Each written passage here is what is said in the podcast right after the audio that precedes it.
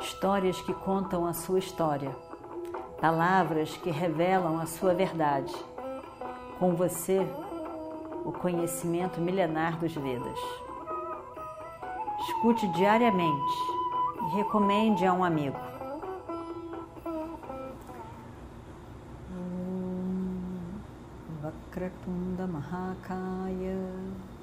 Surya Koti Samaprabha Nirvignam Kurumedeva Sarvakaryeshu Sarvada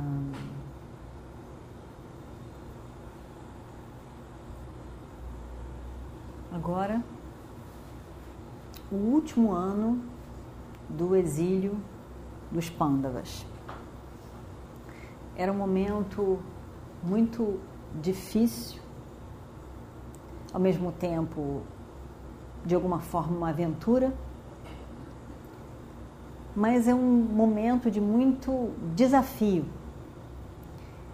porque eles estariam todos no mesmo lugar, numa mesma cidade, sem poder serem reconhecidos, quer dizer, os cinco irmãos e mais Draupadi, mas também sem poder falar um com o outro. Porque durante todo esse período foi difícil, eles estavam na floresta, não tinham confortos e tinham várias adversidades mas ao mesmo tempo eles tinham o suporte um dos outros. Então, durante esses 12 anos, eles passaram é, juntos. E, e, no momento mais difícil, tinham o suporte um do outro, dos irmãos, Draupadi. E assim eles passaram. Discutiam os assuntos, conversavam, o que, que um acha, o que, que o outro acha, escutavam Yudhishthira mas agora eles não iam mais poder falar e tinham que até mesmo fingir que não se conheciam quando passassem um pelo outro. Então tinham várias dificuldades nesse último ano e não, se, não podiam se fazer serem reconhecidos de maneira nenhuma, porque com certeza Duryodhana estava com espiões para tudo que é parte, em todos os lugares. Então ninguém podia lançar uma dúvida: será que esse é Fulano? Eles tinham que ficar muito bem disfarçados mesmo. Então tinham vários desafios para esse um ano. Ao mesmo tempo, era uma certa aventura também, porque eles estariam pela primeira vez depois dos 12 anos num, num reino e se relacionando com as pessoas e, e vivendo uma vida de reino, porque eles estavam o tempo todo na floresta. Então, era um momento de, muito desafiador para eles. Mas como era também interessante né, o fato de, de você estar tá disfarçado e vivendo uma outra vida, eles, eles se animaram por esse lado da história e não tanto pela dificuldade, deixaram de lado todo o resto e enfrentaram a situação. Mas eles não, não se lembraram até então de que tinha mais um problema. Cada um carregava armas. Eles carregavam armas. No mínimo, arco e flecha. Mas tinham outras armas. Eram espadas, aquele bastão. Tinham várias, várias flechas. Armas essas que acompanharam eles a vida toda de kshatriyas e ainda nesses 12 anos de exílio na floresta. Nesse último ano, eles não poderiam carregar as armas para onde eles iam. Como é que eles poderiam entrar nessa cidade de Virata armados? É evidente que alguma coisa. O cozinheiro Bima se oferece para cozinhar de arco e flecha. Ele não é bem cozinheiro, né? O outro era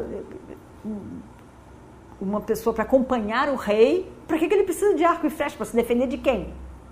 Então, seria um, uma comoção, seria uma surpresa, seriam, começariam a falar. E isso só ia dar no ouvido de Duryodhana, que já estava de ouvido em pé.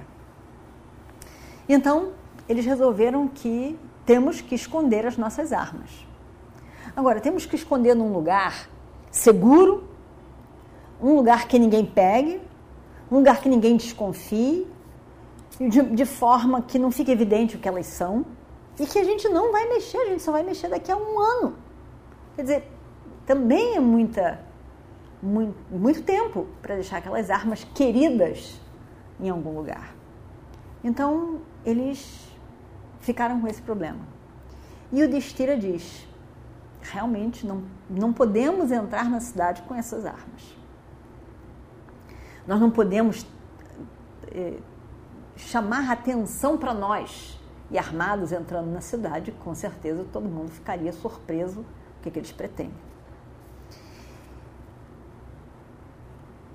Principalmente, Arjuna, a sua, a sua Gandiva, o seu arco. Era um arco divino, um arco brilhante, um arco muito conhecido. Não, ninguém deve vê-lo, porque se alguém vir esse arco tão diferente, eles vão logo associar a você. Era um arco de Indra. E o que, que nós devemos fazer? Nós devemos guardar essas armas muito bem guardadas em algum lugar. Nós só voltaremos para esse lugar daqui a um ano. Eles começaram a pensar. E Arjuna diz: aqui, bem aqui, é um lugar de cremação. Um lugar onde cremam os corpos de pessoas mortas. E olha só ali, tem uma árvore imensa chamada Sami. A gente não sabe que árvore é essa. Uma árvore, mas é uma árvore muito grande, com muitos galhos para tudo que é lado, imensa, ela é imensa. Dentro desse campo, esse campo de cremação, e com certeza as pessoas não vêm passear por aqui. Né? Ninguém vai ficar passeando num, numa área de cremação.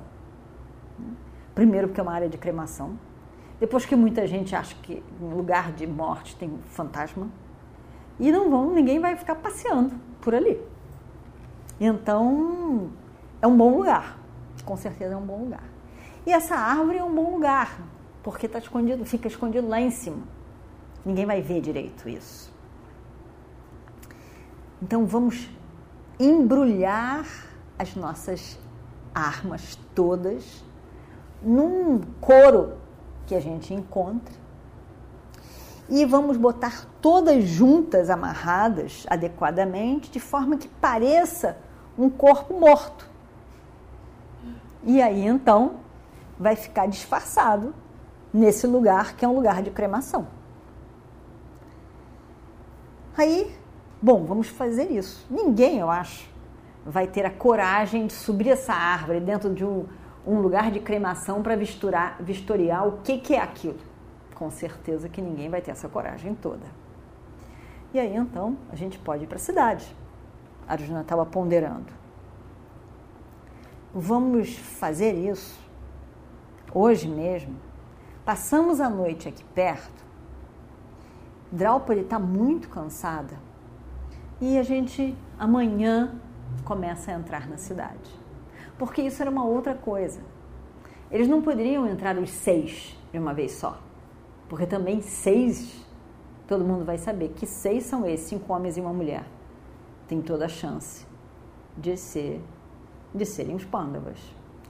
Então tem que entrar um, passar uns dias, entra outro, teria que ser num sistema assim. Então a gente começa a entrar na cidade. E o Destira achou a ideia ótima. Ele disse: realmente, uma boa ideia. Juntaram todas as armas e, e, e na hora de juntar as armas, cada um tinha que tirar as suas armas e botar ali para Yudhishthira fazer o, o pacote único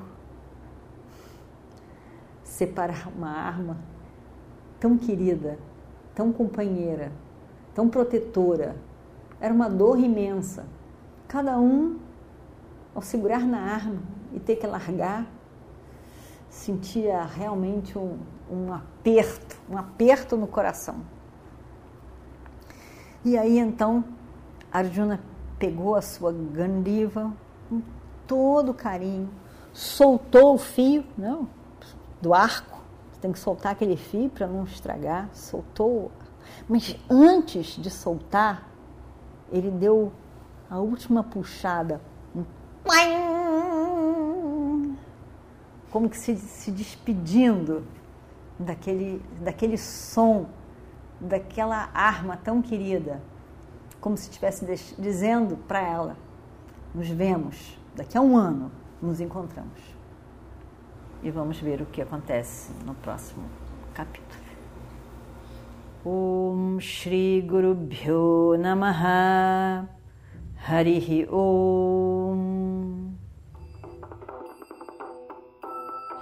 Histórias que contam a sua história, palavras que revelam a sua verdade. Com você, o conhecimento milenar dos Vedas. Escute diariamente e recomende a um amigo.